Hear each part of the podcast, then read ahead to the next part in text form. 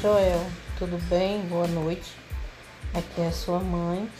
Eu gostaria de pedir que você viesse agora para fazer o devocional, para que você vá no banheiro também e vá dormir. Hoje você precisa dormir a noite toda.